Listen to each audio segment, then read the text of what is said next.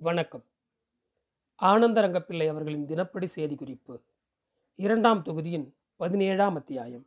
ஆயிரத்தி எழுநூற்றி நாற்பத்தி ஆறாம் வருடம் ஆகஸ்ட் மாதம் ஒன்றாம் தேதி அக்ஷய வருஷம் ஆடி மாதம் இருபதாம் தேதி திங்கட்கிழமை நாட்குறிப்பின் தொடர்ச்சி.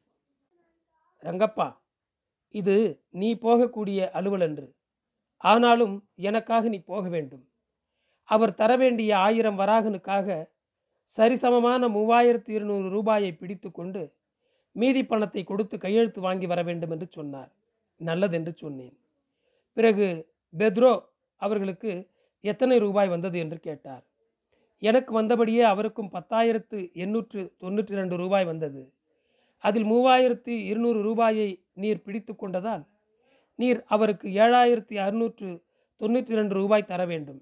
இந்த பணத்துக்கு ரங்கப்பிள்ளைக்கு ஒரு சீட் எழுதி கொடுத்தால் நான் அவரிடம் பணத்தை பெற்றுக்கொண்டு சின்ன முதலியிடம் போய் வயனம் சொல்லி பணத்தை கொடுத்துவிட்டு கையெழுத்தும் வாங்கி வருகிறேன் என்று சொன்னேன். அந்தப்படியே தானப்ப முதலிக்கு ஏழாயிரத்தி அறுநூற்றி தொண்ணூற்றி ரெண்டு ரூபாய் தர சொல்லி ரங்கப்பிள்ளையின் பேருக்கு ஒரு சீட் எழுதி கொடுத்தார். சின்ன முதலியிடம் கையெழுத்து வாங்கி வரச் சொல்லி பங்கு பத்திரத்தையும் கொடுத்தார். அருணாசல செட்டியிடம் அந்த பணத்தை கொடுத்து சின்ன முதலிடம் போய் கொடுத்துவிட்டு நான் வருவதாக சொல்லச் சொன்னேன். அவனும் சின்ன முதலிடம் போய் சேர்ந்து ரூபாயை ஒப்படைத்து பேசியிருக்கிறான். மூலத்தில் காலியாக உள்ளது. போனேன். போனவுடன் அருணாசல செட்டியை வெளியே போகச் சொல்லிவிட்டேன். நானும் சின்ன முதலியாரும் பரமநாத பிள்ளையும் அழகப்பனும் இருந்தோம். அப்போது சின்ன முதலியிடம் உம்மிடம் மொக்கா வர்த்தக காரியத்தில் இரண்டு யாத்திரைக்கான பணத்தை செலுத்தி பங்கு பத்திரத்தில் கையெழுத்து வாங்கி வருமாறு துறை சொன்னார் என்று சொன்னேன். அதற்கு இதை பற்றி எனக்கு தெரியாது. பரமநாத பிள்ளையிடம் பயணம் சொல்லி எழுதி வைக்க வேண்டும் என்று சொன்னார். பிறகு பரமநாத பிள்ளையிடம் இரண்டு யாத்திரைக்கான பணம் பத்தாயிரத்து எண்ணூற்று இரண்டு ரூபாயை வரவு எழுதி வைத்தேன். நாலு சாக்கு பைகள் தானே இருக்கின்றன என்று சின்ன முதலி கேட்டார். அதற்கு நீர் முன்பு துறைக்கு ஆயிரம் வராகன் கொடுக்க வேண்டுமே. அதற்காக மூவாயிரத்து இருநூறு ரூபாயை பிடித்து கொண்டு ஏழாயிரத்தி அறுநூற்றி தொண்ணூற்றி ரெண்டு ரூபாயும் ஒப்படைத்துவிட்டு கையெழுத்தும் வாங்கி வரச் சொன்னார் என்று சொன்னேன். அதற்கு அவர் வெள்ளைக்காரர்களிடமிருந்து இன்னும் நிலுவை வரவேண்டியுள்ளது. அதை வாங்கி கொடுத்துவிட்டு இந்த ஆயிரம் வராகனை எடுத்துக்கொள்ளக்கூடாதா இதில் தான் எடுத்துக்கொள்ள வேண்டுமா? என்று தாபந்தப்பட்டு சொன்ன சொற்கள் கொஞ்சமில்லை. பிறகு பங்கு பத்திரத்தில் நாலு இடங்களில் கையெழுத்து போடச் சொன்னேன். இந்த நடைமுறை அவருக்கு பழக்கமில்லை என்பதால் இந்த வியாபாரத்தில் கிடைத்த ஆதாயம் என்ன? இதற்கு முதல் எவ்வளவு போட்டோம் என்று மிகவும் சிக்கலான கேள்விகளாக கேட்டார். அதற்கு நான் ஆதாயம் என்னதென்றும்? போட்ட முதல் இவ்வளவு என்றும் பார்ப்பதில்லை. வந்த பணத்தில் உங்கள் பங்கு விழுக்காட்டுபடி எழுதியுள்ளது என்று விவரமாக சொல்லியும் கூட அவர் தெரிந்து கொள்ளவில்லை. பிறகு பலமுறை ஒரு தரத்திற்கு பத்து தரமாக விளக்கம் கேட்டு வருத்தத்தின் பேரில் கையெழுத்து போட்டார். நீங்கள் கொடுத்தனுப்பிய மூன்று சாக்கு பைகளில் முத்திரையும் ஒரு சாக்கு பையில் முத்திரை இல்லாமலும் இருக்கிறதே அந்த சாக்கில் உள்ளதை எண்ணி ஒப்படைத்து விட்டு போகவும் அல்லது உம்முடைய மனுஷன் ஒருத்தனை வைத்து எண்ணி ஒப்படைக்க சொல்லிவிட்டு போகவும் என்றார். இதில் எனக்கென்ன வேலை? துறை அவர்கள் கொடுத்ததை உம்மிடம் ஒப்படைத்தேன். நீர் கையெழுத்து போட்ட பத்திரத்தை அவரிடம் ஒப்படைத்து விட்டு நாம் வீட்டுக்கு போகிறோம். நாம் என்ன பிணையாளியா என்று சொன்னேன். அதற்கு அவர் நீர் கொண்டு வந்தால் நீர் எண்ணி ஒப்படையும். இல்லாவிட்டால் நான் பெற்றுக்கொள்ள மாட்டேன் என்று சொன்னார். அதன் பிறகு அருணாசல செட்டியை அழைத்து பணத்தை எண்ணி ஒப்புவித்து விட்டு வரச் சொன்னேன். பிறகு துறையிடம் போய் கபரு சொன்னேன். இந்த மோக்கா அலுவலில் மீர் குலாம் ஹுசேனுக்கு சேர வேண்டிய ஐயாயிரத்தி இருநூற்றி இருபத்தோரு ரூபாயை கொண்டு போய் கொடுத்து பங்கு பத்திர காகிதத்தில் கையெழுத்து வாங்கி வரச் சொன்னார். சதாசிவையன் மூலமாக கொடுத்து அனுப்பி மீர் குலாம் ஹுசேனுடைய தகப்பனாரிடம் கையெழுத்து வாங்கி வரச் சொன்னேன். அவர் அந்தப்படியே ரூபாயை கொண்டு போய் ஒப்படைத்து விட்டு பங்கு பத்திரத்தில் கையெழுத்தை வாங்கி வந்து கொடுத்தார். இவ்வாறாக மோக்கா வர்த்தக அலுவலில் சரக்கு விற்ற வகையில் பங்குதாரர்களாக இருந்து அங்கு காப்பி கொள்முதல் செய்த வகையில் முதலாக பணத்தை எல்லாம் ஆறு மாதம் இருபது நாளுக்குள் வட்டி உள்பட அவரவருக்கு கொடுத்தார்கள். ஆயிரத்தி எழுநூற்றி நாற்பத்தி ஆறாம் வருடம் ஆகஸ்ட் மாதம் இரண்டாம் தேதி அக்ஷய வருஷம் ஆடி மாதம் இருபத்தொன்னாம் தேதி மங்களவாரம். இற்றைய நாள் நடந்த செய்தியாவது மாகேவிலிருந்து நாலு பிராமணர்கள் காகிதங்களை கொண்டு வந்தார்கள். அவர்கள் அங்கிருந்து கிளம்பிய பனிரெண்டாம் நாள் வந்து சேர்ந்ததாக சொன்னார்கள். அவசரமாக வந்தோம் என்று சொன்னார்கள். அவ்விடத்துக்கு ஒரு கப்பல் வந்ததாம். கப்பலில் ஆடு பன்றி கோழி தண்ணீர் ஆகியவற்றை சிறிது ஏற்ற வேண்டியிருந்தது. அதில் சிறிதுதான் போய் சேர்ந்தது. சிறிது போய் சேர முடியாமல் திரும்பி வந்து விட்டது. அங்கே இப்போது மழைக்காலம் என்பதால் காற்று மழையினால் கடல் கொந்தளிப்பாக இருந்ததால் சரக்குகள் ஏற்ற முடியாமல் போனது. அந்த கப்பலில் வந்து கரையிறங்கிய வெள்ளைக்காரன் ஒருவனால் மீண்டும் கப்பலுக்கு போக முடியாமல் கரையிலேயே இருந்து விட்டானாம். அவனும் புதுச்சேரிக்கு வர வேண்டும் என்று சிறிது தொலைவு நடந்து வந்து கால் வீங்கி நடக்க முடியாமல் போகவே திரும்பி போய்விட்டான். கப்பல்காரர்கள் கொடுத்த காகிதங்களை கொண்டு வந்தோம் என்று சொன்னார்கள். ஆயிரத்தி எழுநூற்றி நாற்பத்தி ஆறாம் வருடம் ஆகஸ்ட் மாதம் மூணாம் தேதி அக்ஷய வருஷம் ஆடி மாதம் இருபத்தி ரெண்டாம் தேதி புதவாரம். இற்றை நாள் முசே லெபர்தனேவும் துறை தூய்பிளக்ஸும் முசே லவில்பாகு அவர்களின் வீட்டில் மத்தியானம் விருந்து சாப்பிட்டார்கள். மத்தியானம் மூன்று மணிக்கு அங்கிருந்து கிளம்பி முசே லெபர்தனாவின் பல்லக்கு முன்பாகவும் முசே தூபிளக்ஸின் பல்லக்கு பின்னுமாக வந்தனர். கடற்கரை வாசப்படியின் அருகே வந்தபோது இருவரும் ஒன்றாக வந்ததால் தம்பூர் ஷாம் என்கிற சிறிய முரசை அடித்தார்கள். பிறகு சுங்கசாவடிக்கு போய் இறங்கினார்கள். கமாண்டர் மேஸ்தர் பெதோம் அவர்களை எசமானாக கொண்ட இங்கிலீஷு கப்பலுடன் சண்டை போடுவதற்காக கிளம்பிய முசே லொபர்தனை முசே தூய்பிளக்ஸிடம் அனுப்பி வைத்து கொண்டு நடந்து சென்றபோது இருபத்தோரு பீரங்கிகள் போட்டார்கள். துரையும் கூடவே போய் சலங்கில் முசே லெபர்தினையை ஏற்றிவிட்டார். அப்போது ஒரு தரம் கட்டி தழுவி முத்தமிட்டு கொண்டனர். சலங்கில் ஏறி சலங்கை தள்ளியவுடன் இருபத்தோரு பீரங்கி சுட்டார்கள். மூன்று அலைகளை சலங்கு கடக்கும் வரையிலும் துறை அவர்கள் கரையில் இருந்தார். பிறகு அங்கிருந்து அனுப்பி வைத்து கொண்டு புறப்பட்டு வீட்டுக்கு வந்து சாரி அதாவது சவாரி போனார். முசே தூய்ப்ளக்ஸ் முதலில் புதுச்சேரி வந்து கரையிறங்கிய போது தம்பூர் ஷாம் என்ற பெரிய முரசை அடிக்காமல் வெறும் பதினைந்து குண்டுகள் மட்டும் சுட்டார்கள் என்றும் முசே துய்மா அவர்களின் நாளையிலே அவர் வந்தபோது தம்பூர் ஷாம் என்ற பெரிய முரசு அடித்து இருபத்தோரு பீரங்கிகள் சுட்டார்கள் என்றும் அவ்வாறு முசே தூபிளெக்ஸ் அவர்களுக்கு நடக்கவில்லை என்றும் வெகு நாளாக ஒரு குறை இருந்து வந்தது. அந்த குறை நீங்கும்படியாக இப்போது தம்பூர் ஷாம் அடித்து இரண்டு தரம் இருபத்தோரு பீரங்கிகள் போட வைத்து தாமும் கூட போய் சலங்கு மூன்று அலைகளை கடக்கும் வரை இருந்துவிட்டு வந்தார் என்றும் அவரவர் பேசிக்கொண்டார்கள். சிலரோ முசே லெபோதனேக்காக இல்லை. தாம் வந்தால் மட்டுமே தம்பூர் ஷாம் அடித்தார்கள் என்பது போல துறை அவர்கள் சாடை காட்டி கொண்டார் என்றும் பேசிக்கொண்டார்கள். முசே லெபர்தனே கப்பலில் ஏறச் சென்றபோது இருபத்தி ஒரு பீரங்கி போடவில்லை.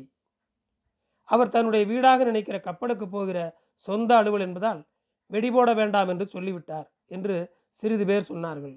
சண்டைக்கு போய் செயம் பண்ணி வந்த பிறகு நடத்தலாம் என்று வெடி போடாமல் நிறுத்தி வைத்தார்கள் என்றும் அவரவருக்கு தோன்றியபடியெல்லாம் பேசிக்கொண்டார்கள் இப்போது திரிகோணமலையில் இங்கிலீஷுக்காரர் கப்பலை பழுது பார்த்து கொண்டிருக்கிற இடத்துக்கு போய் சண்டை பண்ணி அவர்களை தாம் ஜெயம் பண்ணி கொம்மாந்தனான மேஸ்தர் பெத்தோம் உள்ளிட்டோரை பிடித்து கொண்டு வருவது அல்லது அவர்களை மூழ்கடித்து விட்டோ அழித்து விட்டோ வருவது அல்லது அதே போன்று தங்களுக்கு நேர்ந்தாலும் சரிதான் என்று முடிவு செய்து கொண்டு போகிறேன் என்று கொம்பாந்தனான முசே லெபோர்தனை எல்லார் முன்னிலையிலும் சொன்னார்.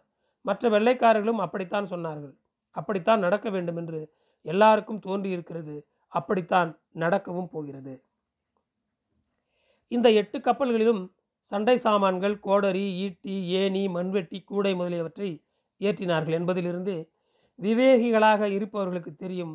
அவற்றுடன் ஆடு பன்றி கோழி மாடு கருவாடு ரொட்டி கொழும்பு சாராயம் அரிசி பருப்பு நெய் எண்ணெய் விறகு முதலிய என்னென்ன சாமான்கள் உண்டோ அவற்றையெல்லாம் எட்டு கப்பல்களில் ஏற்றியதாக சொல்வதென்பது கடற்புழுகு மலைப்புழுகு என்று சொல்வார்களே. அப்படித்தானே தவிர ஒரு மிதத்தில் இல்லை.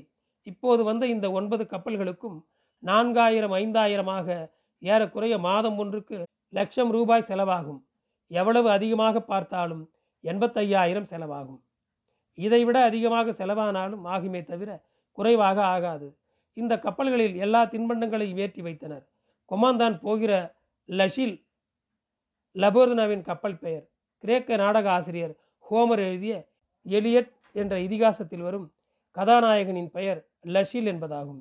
லஷில் என்ற கப்பலுக்கு நான்காயிரம் ரூபாயும் அதாவது நாணயங்களாக மற்ற கப்பல்கள் ஒவ்வொன்றுக்கும் மூவாயிரம் ரூபாயாகவும் ஒரு பெட்டியில் போட்டு அந்தந்த கப்பலுக்கு அனுப்பி வைத்தார்கள். இந்த கப்பல்களில் மூவாயிரத்தி முந்நூறு பேர் வந்திருந்தனர். இருநூற்றி ஐம்பது சொல்லுதாதுகள் ஐம்பது சட்டைக்காரர்கள் சில ஒபீசியல்மார்கள் இவர்களில் செத்தவர்களுக்கும் வியாதியஸ்தர்களுக்கும் ஈடாக இருநூற்றி நாற்பது பேர் ஏறிக்கொண்டார்கள். திரிகோணமலைக்கு போவதால் அங்கு போவதற்கு வழிகாட்டுவதற்காக இரண்டு தண்டல்களை அதாவது உள்ளூர் தோணி வல்லுநர்களை அமர்த்தினார்கள். ஆளுக்கு மாதம் ஒன்றுக்கு இருபத்தி மூன்று ரூபாய் சம்பளம் என்று முடிவு செய்தார்கள். துறையிடம் கொண்டு போய் நிறுத்தி அவரிடம் சொல்லி அவருடைய உத்தரவுப்படி முசே லெபோர்தனேவிடம் அவர்களை ஒப்படைத்தனர். அவர்களை தம் கப்பலில் அவர் ஏற்றிக்கொண்டார். அவர்கள் சண்டைக்கு போகிற கப்பலாயிற்று என்று பயப்பட்ட போது சண்டை என்பதால் பயப்பட வேண்டாம். சண்டை வந்தால் உங்களையும் பாதிரியையும் கப்பல் வைத்தியரையும் அடிக்குத்தலில் அதாவது பாதுகாப்பாக தங்கியிருக்கிற இடத்தில் வைக்கிறோம். உங்களை இங்கிலீஷுக்காரர்கள் தாக்க மாட்டார்கள். அதேபோல நாங்களும் இங்கிலீஷுக்காரர்களுடைய வைத்தியர் பாதிரியார் சண்டை செய்யாத உங்களை போன்ற தண்டல்காரர்களை தாக்க மாட்டோம். உங்களுக்கு நல்ல சம்பளம் தருகிறோம். தவிர சண்டை முடிந்ததும் நல்ல வெகுமானமும் கொடுக்கிறோம் என்று சொல்லி முசே துரையும் முசே லெபர்தனாவும் அவர்களுக்கு வாக்களித்தனர். இதல்லாமல் ஒவ்வொரு கப்பலுக்கும் இரண்டு கூலி மனுஷரையும் அதாவது கடல் மூழ்கிகளையும் நாலு பட்டணவர்களையும் ஒரு கட்டுமரத்தையும் அனுப்பினார்கள். இலங்கை கடல் முனையாக இருப்பதால் ஆற்று முனைகள் மலைகள் போன்றவற்றை அறிவதற்கும் அவ்வப்போது ஆழத்தை அறிந்து கொள்வதற்கும் இவர்களை அமர்த்தி கொண்டார்கள். பிரான்சுக்காரர்கள் திரிகோணமலை பகுதி சரியாக தெரியாததால் உள்ளூர் வழிகாட்டிகளை அழைத்து போனார்கள். முசே லெபர்தனே துறையிடம் அனுப்பி வைத்து கொண்டு சென்றபோது இன்றிலிருந்து பதினைந்தாம் நாள் இங்கிலீஷுக்கார கொம்மாந்தனான மேஸ்டர் பெத்தோமை பிடித்து வருகிறோம். அப்போது உமக்கும் நமக்கும் சந்தோஷம் ஏற்படும் என்று சொல்லிவிட்டு இப்போது வீணாக கொண்டாட்டத்தில் ஈடுபடுவதை விட தன்னை உடனடியாக திரிகோணமலை அனுப்பி வைக்க வேண்டும் என்று துரையிடம் கேட்டதாக வெள்ளைக்காரர்கள் சொன்னார்கள். இவர்களுக்கு கஷ்டகாலம் போய் யோக காலம் வந்திருப்பதால் பிரான்சுக்காரர்கள் ஜெயிப்பதில் சந்தேகமில்லை. அந்தப்படியே பரமேஸ்வரன் கடாஷிக்க இருக்கிறார். அப்படித்தான் நடக்கப் போகிறது. இந்த சண்டை கப்பல்கள் திரிகோணமலை சண்டை முடிந்து வந்தவுடனே சமஸ்த சனங்களும் ஆனந்தமடையப் போகிறார்கள். ஆயிரத்தி எழுநூற்றி நாற்பத்தி ஆறாம் வருடம் ஆகஸ்ட் மாதம் நாலாம் தேதி அக்ஷய வருஷம் ஆடி மாதம் இருபத்தி மூணாம் தேதி பிரகஸ்பதி வாரம். இற்றை நாள் காலமே ஆறு மணிக்கு சந்தா சாஹிபுவின் மகனும் படே சாஹிபுவின் மகனும் உசேன் சாஹிபுவின் மருமகனுமான அசாத் சாஹிபும் அழகு பண்ணப்பட்ட ஒரு படகிலும் அவர்களுடன் வந்தவர்கள் சாதாரண நாட்டு படகுகளிலும் ஆக ஐந்து படகுகள் மூலமாக கப்பலுக்கு போனார்கள். லஷீல் என்ற பேருடைய கப்பலில் ஏறியதும் கப்பலின் சின்ன கப்பித்தான் விருந்தினர்களை எதிர்கொண்டு அழைத்து போனான். கப்பல் தளத்தின் இரண்டு பக்கமும் இருநூற்றி ஐம்பது பேர்களை வரிசை வைத்து தம்பூர் புல்லாங்குழல் பைப்ஸ் எக்காலம் என்ற இசைக்கருவியாக இருக்கலாம். வீலியும் துரும்பேத்தும் ஊதுவித்து சகல சம்பிரமத்துடன் வெகு உபசாரமாய் முசே லபோர்தனை எதிரே வந்து பொன்முலாம் பூசிய இலைகளால் அழகு பண்ணப்பட்டிருந்த புதிதாக திரை போடப்பட்ட தன்னுடைய காம்பிராவுக்கு அழைத்து வந்து அங்கு போடப்பட்டிருந்த விலையுயர்ந்த நாற்காலிகளில் விருந்தினரை உட்கார வைத்தார். ஒருவருக்கொருவர் மரியாதை காட்டி பொதுவாக பேசியிருந்தனர். பிறகு கப்பல் தளத்திற்கு போய் உதவியாளர்கள் கப்பல் கயிறுகளை அவிழ்ப்பதும் கட்டுவதும் பாய்களை விரிப்பதும் கட்டுவதுமாக என்னென்ன கப்பல் வேலைகள் உண்டோ அவற்றையெல்லாம் வேகமாக செய்து காட்டச் செய்து அந்த வேடிக்கைகளை காட்டினார். பிறகு முதற் தளத்தையும் இரண்டாம் தளத்தையும் காட்டினார். பிறகு வரிசை வரிசையாக வைக்கப்பட்டிருந்த பீரங்கிகளையும் மற்ற சண்டை சாமான்களையும் காட்டினார். மீண்டும் காம்பிராவுக்கு வந்தவுடன் சந்தா சாஹிபுவின் குமாரன் உசே லெபர்தினை அவர்களுக்கு நூற்று பத்து நூற்றி இருபது ரூபாய் மதிப்புள்ள சீரப்பாவை கொடுத்தான். படே சாஹிபுவின் மகனும் ஒரு சீரப்பாவை அளித்தான். முசே லெபர்தனே சந்தா சாஹிபுவின் மகனுக்கு பைனட் துப்பாக்கியையும் படே சாஹிபு மகனுக்கு அதேபோல ஒரு துப்பாக்கியும் வெகுமானமாக கொடுத்தார். இரண்டு துப்பாக்கிகளும் விலை உயர்ந்தவையாகும். அவ்வாறு கொடுத்து மறுபடியும் அவர்களுடன் வந்து அவர்கள் படகில் ஏறியவுடன் சற்று தள்ளி போனார். அவர்கள் படகில் இறங்கியவுடன் கப்பலுக்கு இருபத்தோரு பீரங்கியாக நாலு கப்பல்களிலும் ஒரே வேளையில் போட வைத்தார். பிறகு எல்லாரும் தொப்பியை கழற்றி பிரான்ஸ் ராசா நீண்ட நாள் வாழ்க என்று மூன்று தரம் முழக்கமிட்டனர். இவ்வாறு தம்முடைய விருந்தினருக்கு மரியாதை செய்தனர். இவர்களும் அதற்கு தகுதியானவர்கள்தாம் அவர்கள் படகுக்கு சென்று படகு கிளம்பும் வரை வரிசை வைத்து தம்பூர் அடித்தபடியே இருந்தனர். பிறகு பாறு களைந்து விருந்தினர்கள் கரையில் இறங்கி போனார்கள். இங்கிலீஷுக்காரர் பேரிலே சண்டை தொடுப்பதற்காக காலை பதினோரு மணிக்கு முசே லெபர்தனாவின் எட்டு சண்டை கப்பல்களும் பாயெடுத்து கிளம்பின. அந்த கப்பல்கள் காலி கொழும்பு யாழ்ப்பாணம் திரிகோணமலை ஆகிய பகுதிகளுக்கு பயணமாயின. போகும்போது கொமாந்தர் முசே லெபர்தனாவின் கப்பலில் இருந்து மட்டும் பதினைந்து பீரங்கி போட்டார்கள். புதுச்சேரி கோட்டையிலும் பதில் மரியாதையாக பதினைந்து பீரங்கி போட்டார்கள். ஆயிரத்தி எழுநூற்றி நாற்பத்தி ஆறாம் வருடம் ஆகஸ்ட் மாதம் ஐந்தாம் தேதி அக்ஷய வருஷம் ஆடி மாதம் இருபத்தி நான்காம் தேதி வெள்ளிக்கிழமை. ஆசாத் சாஹிபுக்கு சீதா அதாவது மளிகை பொருட்களை அனுப்ப வேண்டும் என்று துறையிடம் சொன்னதற்கு அரும்பாத்தையிடம் சொல்லி அனுப்பச் சொன்னார். அந்தப்படியே சொல்லி அனுப்பி வைத்தேன். நன்றி. தொடரும்.